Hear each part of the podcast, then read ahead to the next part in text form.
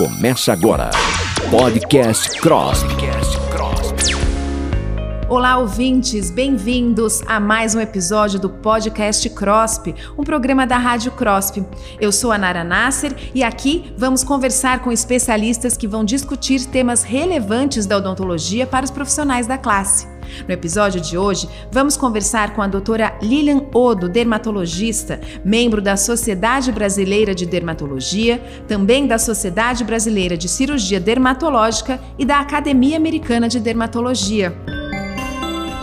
A utilização de equipamentos de proteção individual, os EPIs, sempre fizeram parte do dia a dia dos profissionais de saúde bucal. Com a pandemia do novo coronavírus, entretanto, o uso desses equipamentos foi intensificado, transformando a rotina de biossegurança de toda a equipe. O momento não poderia ser mais oportuno para refletir sobre os cuidados necessários para a preservação da saúde. Paramentados com toucas, jalecos, máscaras N95, face shields, luvas e outros acessórios, esses profissionais acabam se expondo a possíveis problemas de pele, pois seguem montados entre o atendimento e outro. Soma-se a isso a utilização da ventilação natural, o que aumenta a sudorese. Doutora Lilian, quais são os principais problemas de pele que podem surgir nesse sentido? Os principais problemas de pele pela oclusão da paramentação são acne, foliculites, miliária, que é a famosa brotoeja, maceração da pele pelo aumento da umidade e pontos de pressão, com a formação de pequenos ferimentos, e o aumento de infecções fúngicas, bacterianas e virais. E doutora, você notou um aumento no atendimento a profissionais com problemas decorrentes do uso de EPIs? Sim, houve um aumento do atendimento dos profissionais de saúde, mas também de toda a comunidade no geral, por problemas decorrentes do uso crônico de EPIs. Tanto que uma nova palavra foi inventada, a máscne, que é a acne causada pelo uso de máscaras de proteção. Essa acne causada pela máscara, ela é diferente em algum aspecto da acne normal?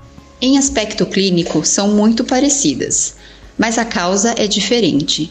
As pessoas que têm tendência à acne normal pode ter uma piora do quadro pelo uso das máscaras. Já os indivíduos que não têm tendência à acne, a máscara pode também causar uma foliculite, que é a inflamação do folículo piloso, ou miliária, que é a inflamação das glândulas sudoríparas pela oclusão. Quais materiais devem ser evitados no caso das máscaras? O recomendado é a utilização das máscaras cirúrgicas ou a N95 no combate à pandemia. Mas se for usar uma de tecido, prefira as de algodão puro, de dupla camada, sem pigmentos e, se possível, com um filtro descartável entre as camadas dos tecidos. Então, para nós mulheres, maquiagem no momento nem pensar? Sim, o ideal seria deixar a pele limpa e livre de resíduos sob a máscara. Doutora Lilian, tem algum sabonete mais indicado para lavar as mãos constantemente nesses tempos de pandemia? Pode-se usar sabonete líquido ou em mousse com ativos hidratantes ou sabonete Sindet com pH próximo à pele para não agredi-la. Em relação ao álcool em gel, muitas pessoas reclamam do ressecamento que ele causa. Como proceder? Seria indicado usar o álcool em gel em momentos onde não há como lavar as mãos para evitar o ressecamento da pele, pois o álcool tira todo o manto hidrolipídico que protege a pele e lembrar que as palmas já não possuem glândulas sebáceas, então elas são já naturalmente mais secas. E quais são as recomendações e medidas de prevenção para evitar problemas de pele diante desse cenário que a gente está vivendo, doutora?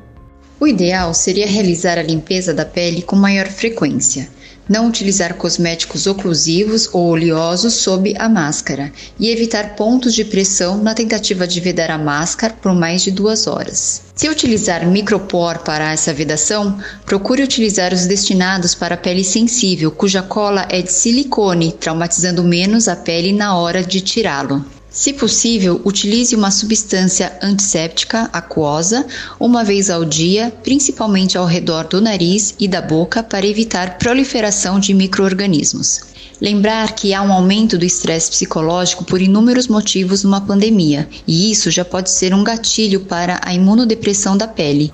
Então, é indicado procurar uma válvula de escape que mais combine consigo.